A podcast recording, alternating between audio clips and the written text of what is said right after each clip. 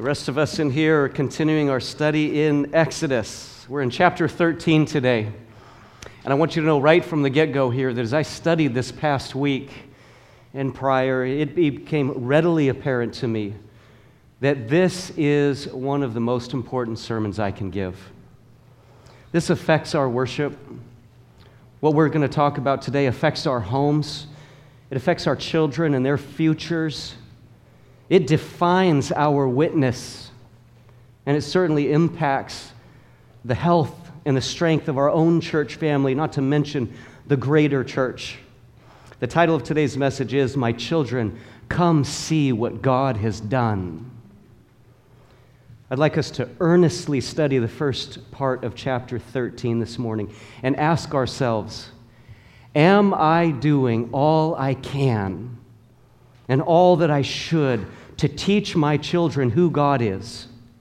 Are they learning what it means to fear the Lord? And we're not talking about some type of cowardly, I'm afraid God's going to hurt me type of fear. No, we, we are talking about a dominating sense of respect, awe, and submission, love and honor for the awesome God who made us, the God who made everything and knows everything the God who knows eternity past to eternity future, the God who saved us and guides us and provides and protects us, the, the God who keeps us.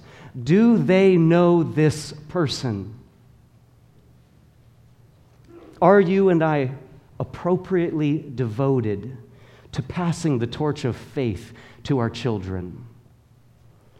We all know that something is going bad wrong in the American Christian church, not to mention other countries around the world. More kids are growing up and leaving the faith than staying. The church nationwide is shrinking in number. The statistics confirm this, they're undeniable. And we don't even need statistics. You can just look around and see it. If ever there was a time for us parents to stop and take a deep, honest look at our role in pointing our children to God, now is the time. And my prayer this morning is twofold. Number one, that every person here, and not just the parents, but every person here would walk away with a greater sense of responsibility and urgency to pass the fear of the Lord on to the next generation. And secondly, that we would all do something about this greater sense of urgency and responsibility. Lord, help us to not only see how critical this is, but Lord, help us to do something about it. Let that doing be infused with grace and with truth and with love. And what is that doing something? In one sentence, we need to do whatever God says to do on this topic. And my goodness, does He have instruction on this topic? Parents and adults, and notice that I will frequently say parents and adults. That's because this admonition to fathers and mothers in no way stops with the parents. There is tremendous application here to the grandparents and the aunts and uncles and all of the adults in the church to come together, to unite in this awesome responsibility of passing the fear of God on to the children around us. Let's pray again before we dive into the word. Heavenly Father, it's an amazing thought that you would entrust the gospel to us, that you would call us to be ambassadors of you. And Lord, especially that you would give us the great privilege and the high honor of passing our faith, the truth of who God is, on to our own children and the children around us, indeed, the next generation. We pray this morning, Lord, that you would open our eyes to the truths of your word and the calling that you have given us as an older people to pass you on to the younger. Lord, we want to walk away from this place not only challenged, but encouraged that you will accomplish through us what you so will for our children. Lord, help us to represent you well to our children. as we studied in Sunday school, one of the classes. Help us, Lord, to walk worthy of the gospel of Jesus Christ, especially in our homes and especially before the children in our church family. We pray this in Jesus' name, amen. Well, Exodus chapter 13, verse 1. Remember, this is where the, the people of Israel have just begun to leave Egypt. The 10 plagues have concluded in chapter 12, and that's where God also uh, established the Passover and the Feast of Unleavened Bread as annual memorials for the people of Israel. And we now come to chapter 13. Think about where we're at. It is at this very uncertain and rapidly changing time that we find the Lord giving Moses and the Israelites these words. Verse 1 Then the Lord spoke to Moses, saying, Sanctify to me every firstborn, the first offspring of every womb among the sons of Israel, both of man and beast. It belongs to me. The word sanctify, many of you know that means to set apart, to consecrate, to make holy, to designate something just for God. In the New Testament, we hear the word sanctification often. That is the process of being set apart and used for God. So, why the firstborn? Well, the obvious connection here is, is, is that all of the firstborn were just saved by God in the 10th plague. They were just spared the death that fell upon Egypt's firstborn. All of the firstborn of Egypt died that night. And the firstborn of Israel were spared. And God now says, they belong to me. It's also important historically and, and culturally to understand the position of the firstborn, particularly the firstborn sons. They were expected to lead and care for the family once the father passed away. The firstborn received the highest rights in the family, the highest responsibilities and privileges. They would be entrusted with extra inheritance, right? To fulfill these higher responsibilities. We also note the principle of the tithe of the first fruits. The first fruits were God's blessing in the first place. And giving the first fruits to God reminded the people that God was their provider. They were to immediately turn their attention to God when they received what they needed in life. This offering of the first fruits was, a, was an act of gratitude.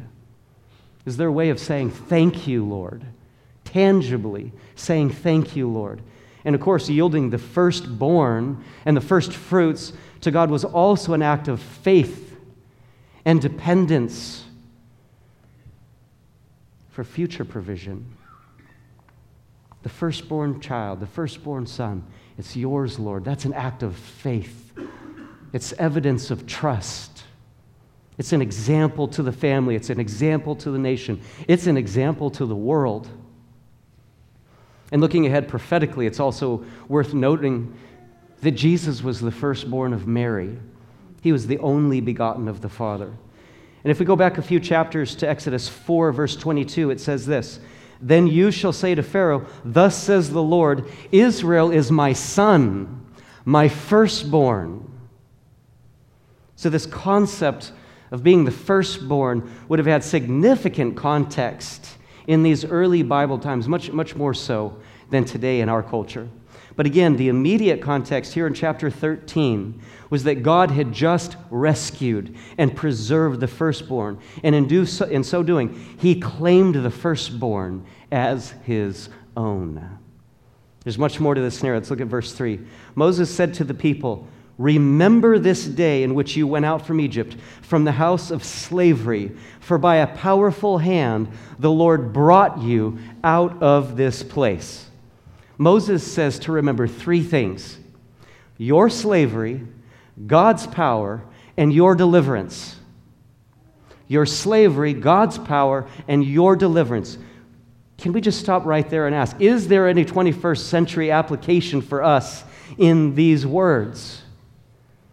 God, through Moses, commanded the people to never forget their past slavery, his almighty power, and their miraculous deliverance. Of course, as Christians, there are sweeping benefits and effects to remembering our slavery to sin. We didn't just struggle with sin, we were slaves to it. Sin was our master before salvation, whether we like to admit it or not. There are benefits to us remembering the awesome power of God in His Son, Jesus Christ, through the cross and the resurrection. And there are benefits to us remembering the resulting significance of our deliverance from sin's eternal curse on us. Think about that eternal curse. That is the worst possible that could happen to any person.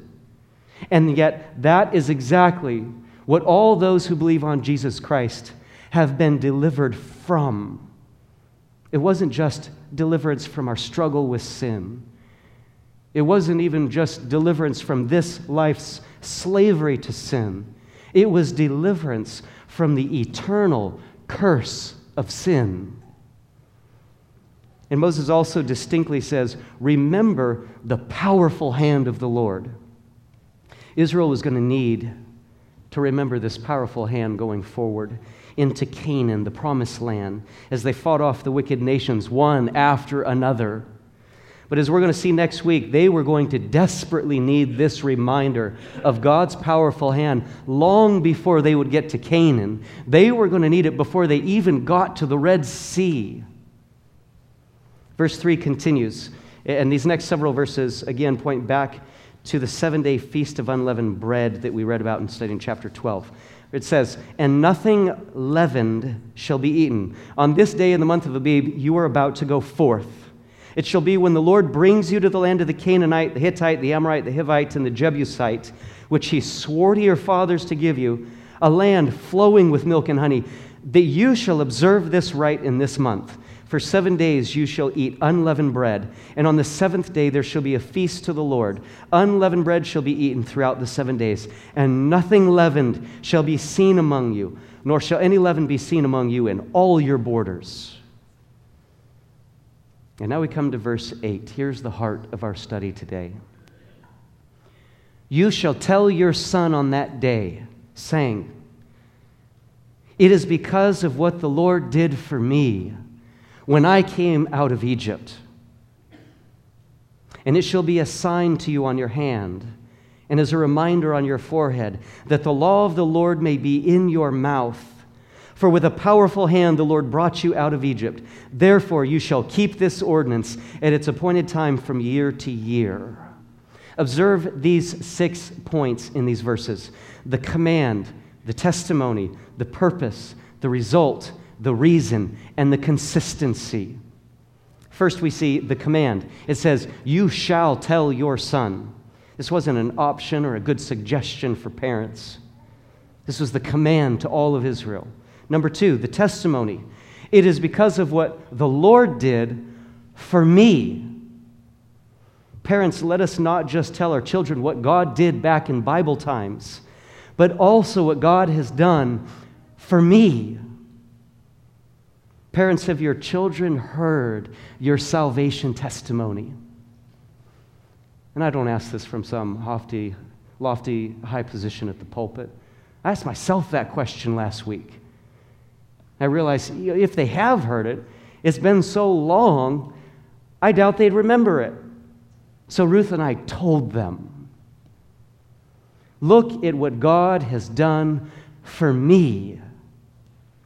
Parents, if your kids haven't heard what God did for you at the point of salvation, I encourage you to tell them this week. Let this be a great week in our church family. When the young generation as a whole hears the sweeping story of what God did for their parents. Number three, we see the purpose. The purpose for this ordinance. It shall serve as a sign and a reminder. God did not institute these traditions just to give the Israelites another holiday, another good reason for a party, something to fill their time. No, it was to repeatedly bring to their consciousness what was most important to their survival. And this reminder, purpose, confirms that, was, that there was a need in the first place. We are all heavily prone by nature to forget the most important things in life. And that always proves to be damaging. It proves to be misguiding and detrimental, as we're going to see again next week when we see the chapter on the Red Sea. Number four, we see here the result, and that is that the law of the Lord may be in your mouth. This ordinance was instituted that the law of the Lord would be in their mouth. That is, that you would speak of it often. You would know it, and so you could say it. You spoke it especially to the next generation. This is the passing it on. But sadly, the law of God, his precepts, his testimonies, the word of the Lord is often not spoken by God's people because they can't remember it well. Oh, that in our Christian homes hardly a day would go by when the word of the Lord is not read and spoken, especially to our children. Oh, that spiritual truths and testimonies would often be heard on our lips. How often do our children hear us say, Kids, look at what God did? Let me tell you what God did. Maybe it's an answer to prayer. Maybe it's a restored health. Maybe it's a financial provision, etc., etc. Psalm 34 1 says, I will bless the Lord at all times. His praise shall continually be in my mouth. Number five, we, we find the reason for the ordinance. For with a, per, a powerful hand, the Lord brought you out. It's like Moses is saying, Guys, didn't you just see what God just did? Surely that kind of power demands a response. It's a motivation, it's a reason to do something. That kind of power is reason enough to remember and fear God. Number six, we see the consistency from year to year. Whatever you do, don't stop remembering, don't stop speaking. What we see here that verses 8 to 10 are a 60 second father's guide to instructing his son, a mother's guide to instructing and teaching her daughter. These three verses capture much of the heart of passing the torch of faith to the next generation. In these few sentences, we find the command, the testimony, the purpose, the result, the reason, and the consistency. We have to appreciate the clarity in Scripture. In this next section, we're going to go back to the law of the firstborn. I love how this is all tied together. Look at verse 11. Now, when the Lord brings you to the land of the Canaanite, as he swore to you and your fathers, and gives it to you, you shall devote to the Lord the first offspring of every womb, and the first offspring of every beast that you own. The males belong to the Lord. But of every offspring of a donkey you shall redeem with a lamb. But if you do not redeem it, then you shall break its neck and every firstborn of man among your sons you shall redeem. We see that the firstborn male of every animal was to be sacrificed to the Lord. And the firstborn of the donkeys in particular, and mankind, was to be redeemed from the Lord. Now, as you have, may have heard question in the past, if you've studied this text, why donkeys and humans are in the same category? Not going to touch that one. There are reasons, though. You can study and find them out. But we can't just fly past this phrase. And every firstborn of man among your sons you shall redeem. Redeem. You know, that word that means to buy back. It is a rescuing purchase. And buy back from whom? Verse 12 You shall devote to the Lord the first offspring of every womb. God claimed the firstborn male children and animals. He said, They belong to me. You are now required to either sacrifice or redeem your firstborn animals, and you are required to redeem your firstborn sons. God is saying they're mine. You must buy them back from me. What an unusual and stunning ordinance. Why would God establish and require such a thing of the people? Why such an odd tradition?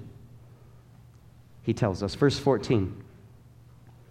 And it shall be when your son asks you in time to come, saying, What is this?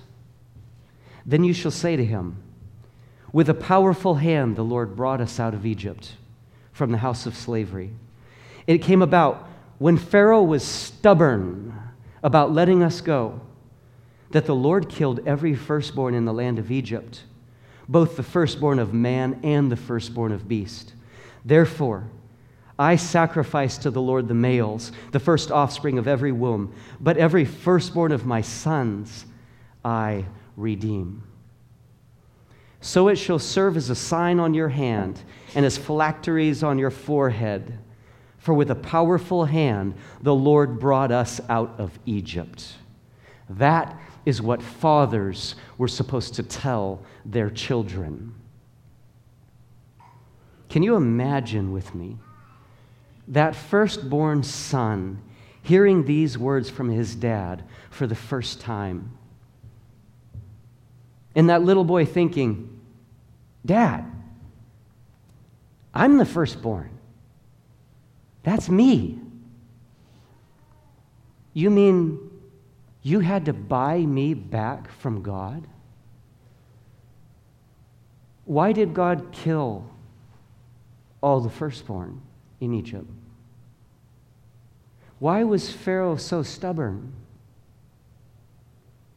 What we see here is that this tradition unleashes a flood of thoughts, a flood of questions, a flood of teaching opportunities for the father with his son, the mother with her daughter.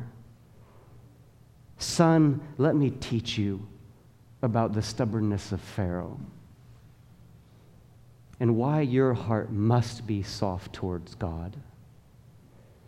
My daughter, let me tell you about the power of God.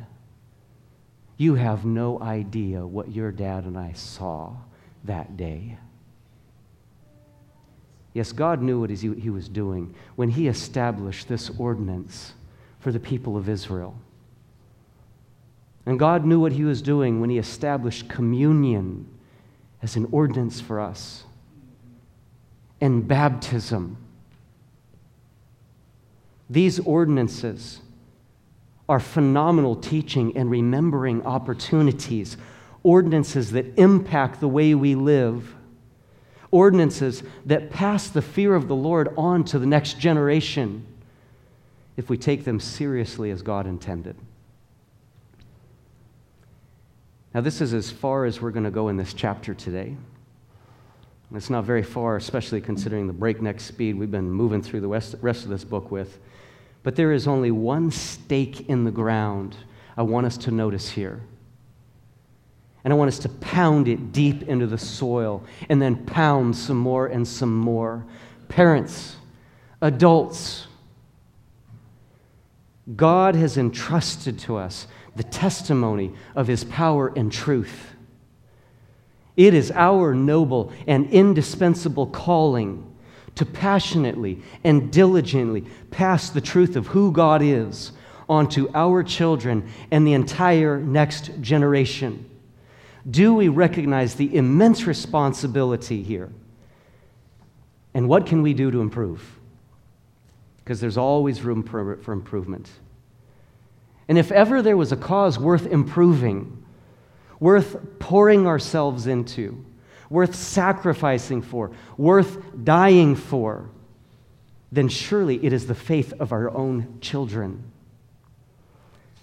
Paul said in Romans chapter 9, verse 3 For I could wish that I myself were accursed, separated from Christ for the sake of my brethren. Speaking of the Jews.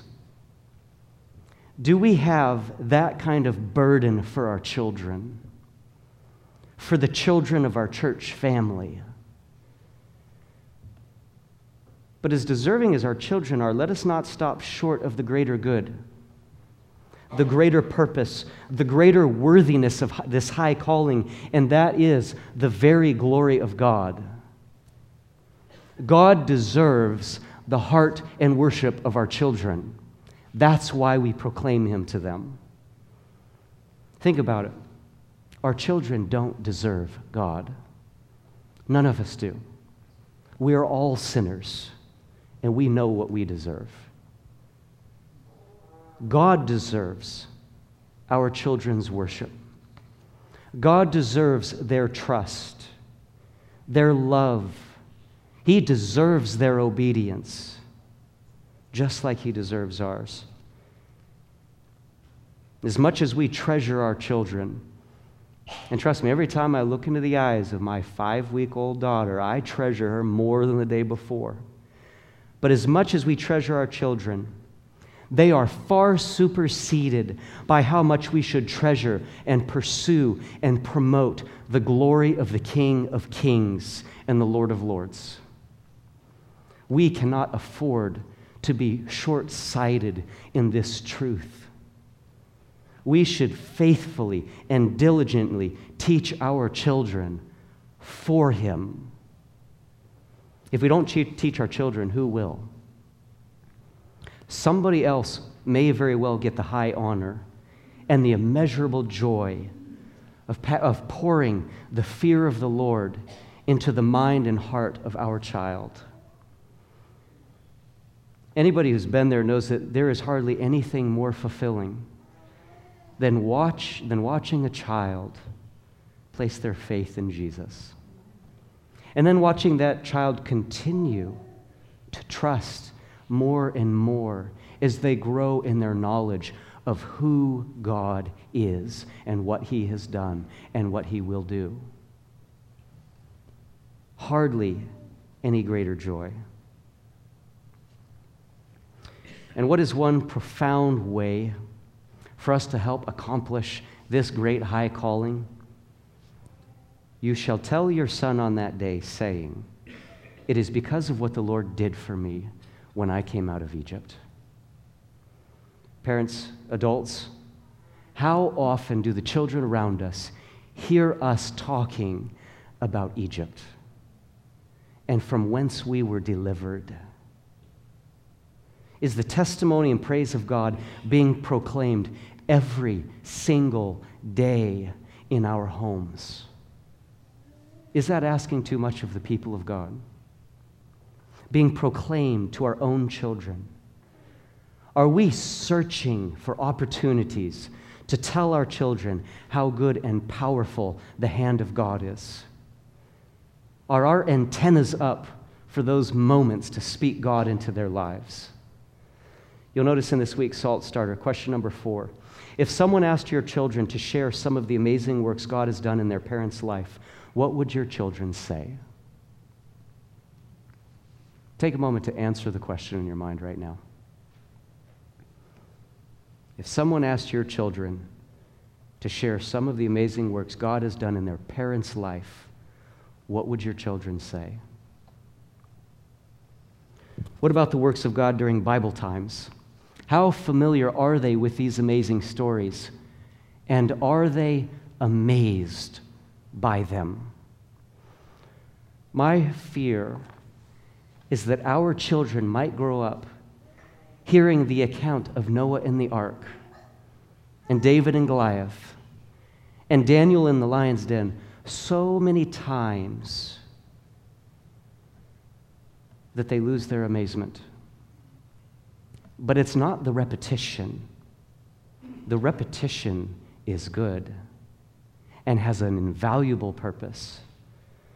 The problem, or a great part of the problem, lies in us parents if we don't grow more and more excited every time we tell those stories. It's interesting, once we dig past the surface of this new tradition, this new ordinance that God gave Israel, what we find is a very personal truth. And that is that the ordinance isn't just about the kids, it's about me. It's about the dads and the moms and the adults in this generation and their faith. This ordinance demands that we be amazed by God and His Word, His power, His righteousness. This ordinance demands that we not forget. It demands that we worship Him first. Because to pass the fire to the next generation, one must first have it for themselves. We cannot pass on something we do not have. Lord, help my kids to see a big God through me. Remember what we touched on a few weeks ago? We would fall far short of the purpose for this whole study and the account of the plagues and God's mighty rescue of Israel from Egypt if we didn't recognize that our being rescued by God from sin was even and is even greater than Israel's deliverance from Egypt. Again, think about it with me. Israel's deliverance was physical, ours is spiritual. With enough time and strong enough of a birth rate, it is very possible that Israel could have freed themselves from Egypt. With a little tactical thought and enough babies, it's possible they could eventually free themselves. That was one of Pharaoh's great worries in the first place, right? In a million years, you and I couldn't free ourselves from sin. Israel's deliverance was temporary, at least in terms of their physical bondage and captivity and the oppression of other nations. They had a lot more of that coming over the next hundreds and thousands of years. Their rescue is temporary, ours is permanent and eternal. Israel's rescue required 10 plagues. What did yours require?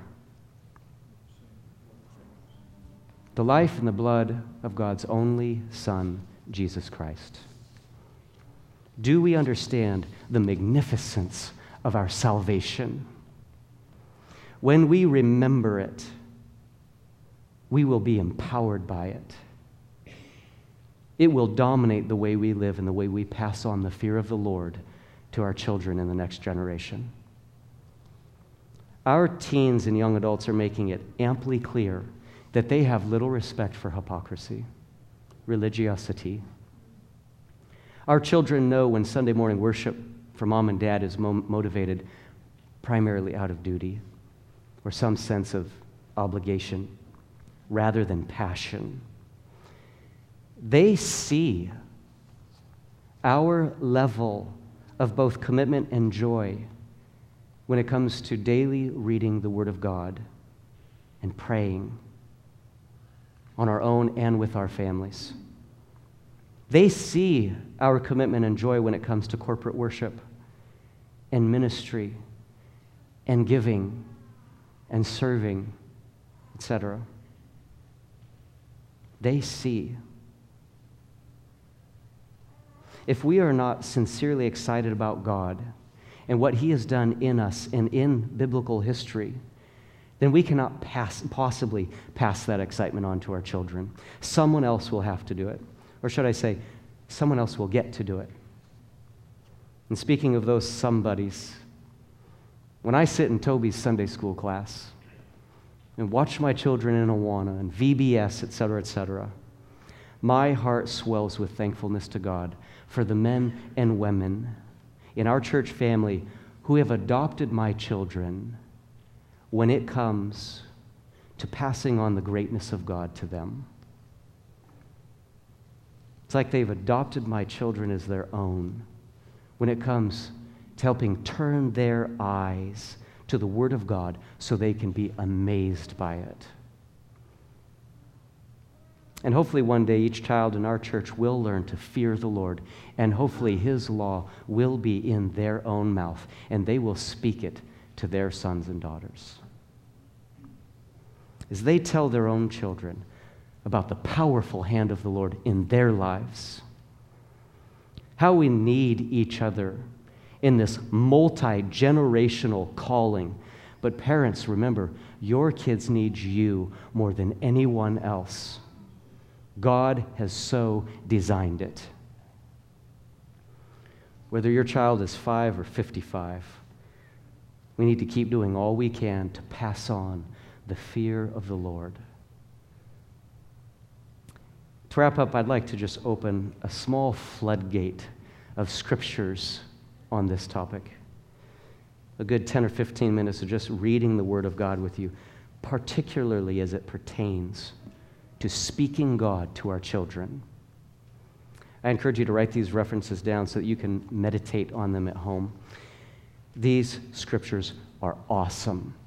Consider 3 John chapter 1 verse 4.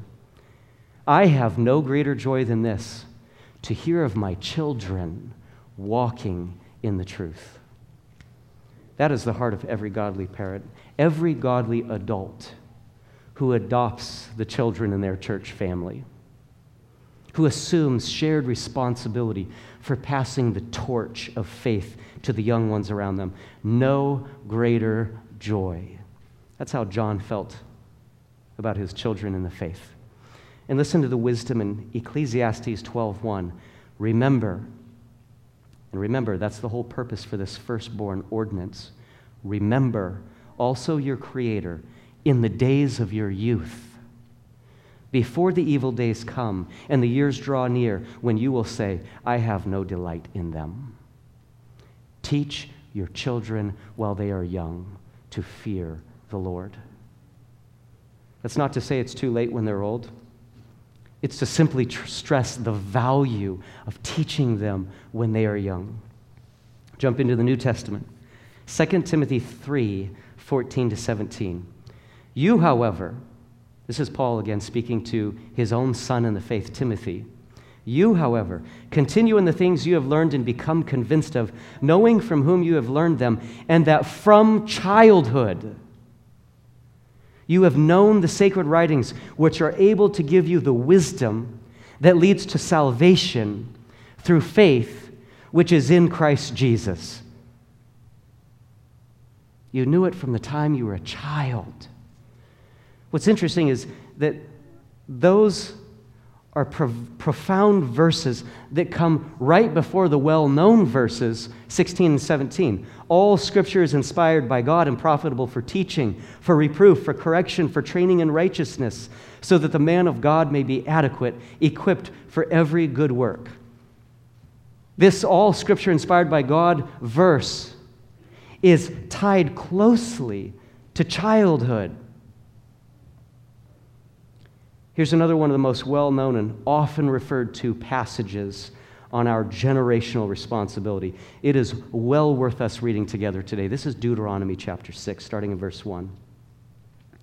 Now, this is the commandment, the statutes and the judgments which the Lord your God has commanded me to teach you, that you might do them in the land where you are going over to possess it, so that you and your son and your grandson might fear the Lord your God, to keep all his statutes and his commandments, which I command you, all the days of your life, and that your days may be prolonged.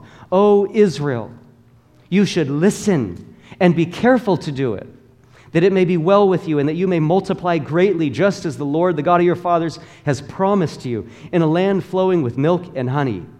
Hear, O Israel, the Lord is our God, the Lord is one. You shall love the Lord your God with all your heart, and with all your soul, and with all your might. These words which I am commanding you today shall be on your heart. You shall teach them diligently to your sons, and shall talk of them when you sit in your house, and when you walk by the way, and when you lie down, and when you rise up. You shall bind them as a sign on your hand and they shall be as frontals on your forehead. You shall write them on the doorposts of your houses and on your gates. And by the way, those are all figures of speech. The intent was never to wear little boxes of scripture on your head. Or armbands. I suppose you could, but that was not the intent of the scripture here. The intent was that these truths be ingrained into our way of being, our way of thinking, and everything we do. Verse 10 Then it shall come about when the Lord your God brings you into the land which he swore to your fathers, Abraham, Isaac, and Jacob, to give you great and splendid cities which you did not build, and the houses full of all good things which you did not fill, and hewn cisterns which you did not dig out, vineyards and olive trees which you did not plant. Sounds like salvation, doesn't it?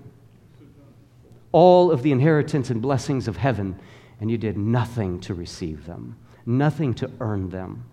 He says, And when you eat and are satisfied, then watch yourself, that you do not forget the Lord who brought you from the land of Egypt out of the house of slavery. You shall fear only the Lord your God, and you shall worship him and swear by his name. You shall not follow other gods or any of the gods of the peoples who surround you for the Lord your God is in the midst of you, and he is a jealous God.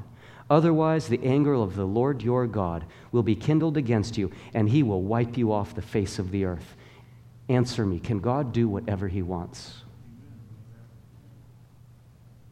And whatever he wants is righteous. Whatever he does is righteous. Do I understand that? No. Does anybody in this room? No. It's a call to submission. It is a call to the fear of God. He will do what He wants with your child and mine. He will do what He wants with you and me, with our homes, our jobs, all the things we claim as our own. And we have the privilege of resting in knowing that God does all things well. Verse 16, you shall not put the Lord your God to the test as you tested him at Massah. You shall diligently keep the commandments of the Lord your God and his testimonies and his statutes, which he has commanded you. You shall do what is right and good in the sight of the Lord, that it may be well with you and that you may go in and possess the good land which the Lord swore to give your fathers by driving out all your enemies from before you, as the Lord had spoken. Let me just interject there possess the good land which the Lord swore to give your fathers. If you and I, in our humanity and lack of faith, ever wrongfully fear what God could and might do to us or to our children, at least remember that He will never fail any of His good promises either. He is good in everything He does. We rest in that. Verse 20 When your son asks you in time to come, saying, What do the testimonies and the statutes and the judgments mean, which the Lord our God commanded you?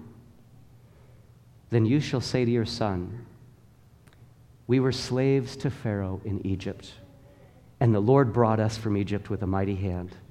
Moreover, the Lord showed great and distressing signs and wonders before our eyes against Egypt, Pharaoh and all his household. He brought us out from there in order to bring us in, to give us the land which he had sworn to our fathers. So the Lord commanded us to observe all these statutes, to fear the Lord our God for our good, always, and for our survival as it is today. It will be righteousness for us if we are careful to observe all this commandment before the Lord our God, just as He commanded us. Let me close with this most imploring psalm Psalm 78, verses 1 to 8. Listen, O my people, to my instruction.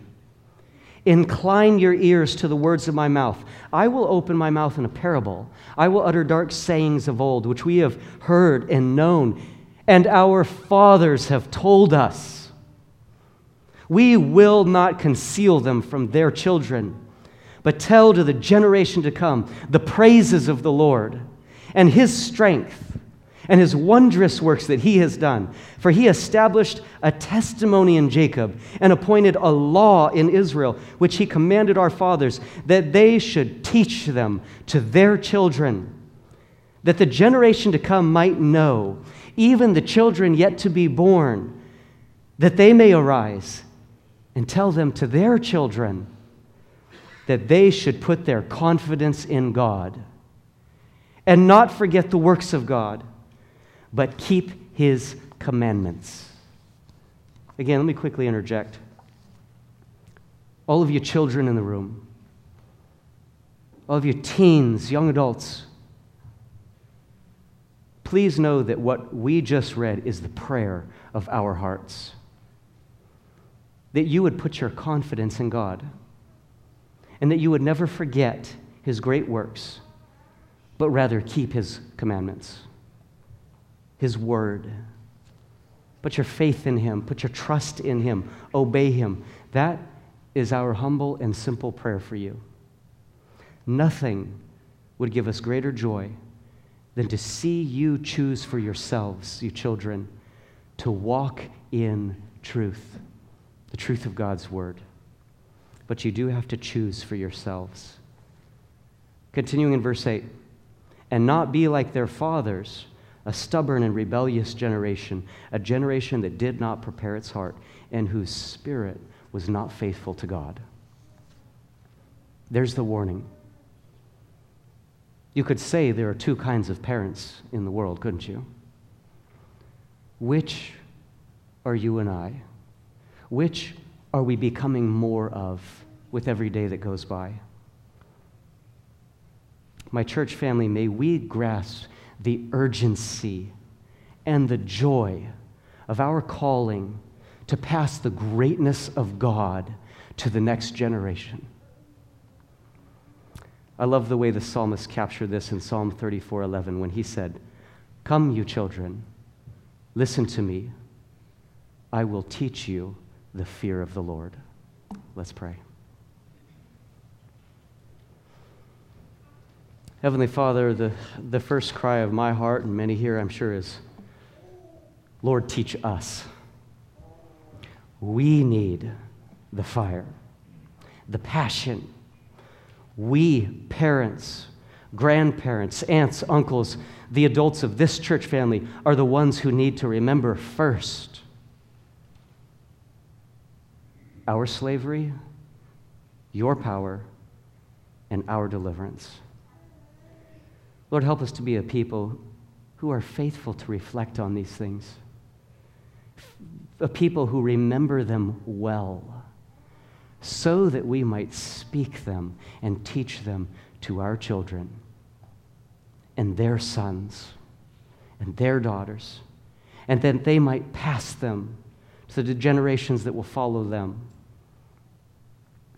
What a high, overwhelming calling.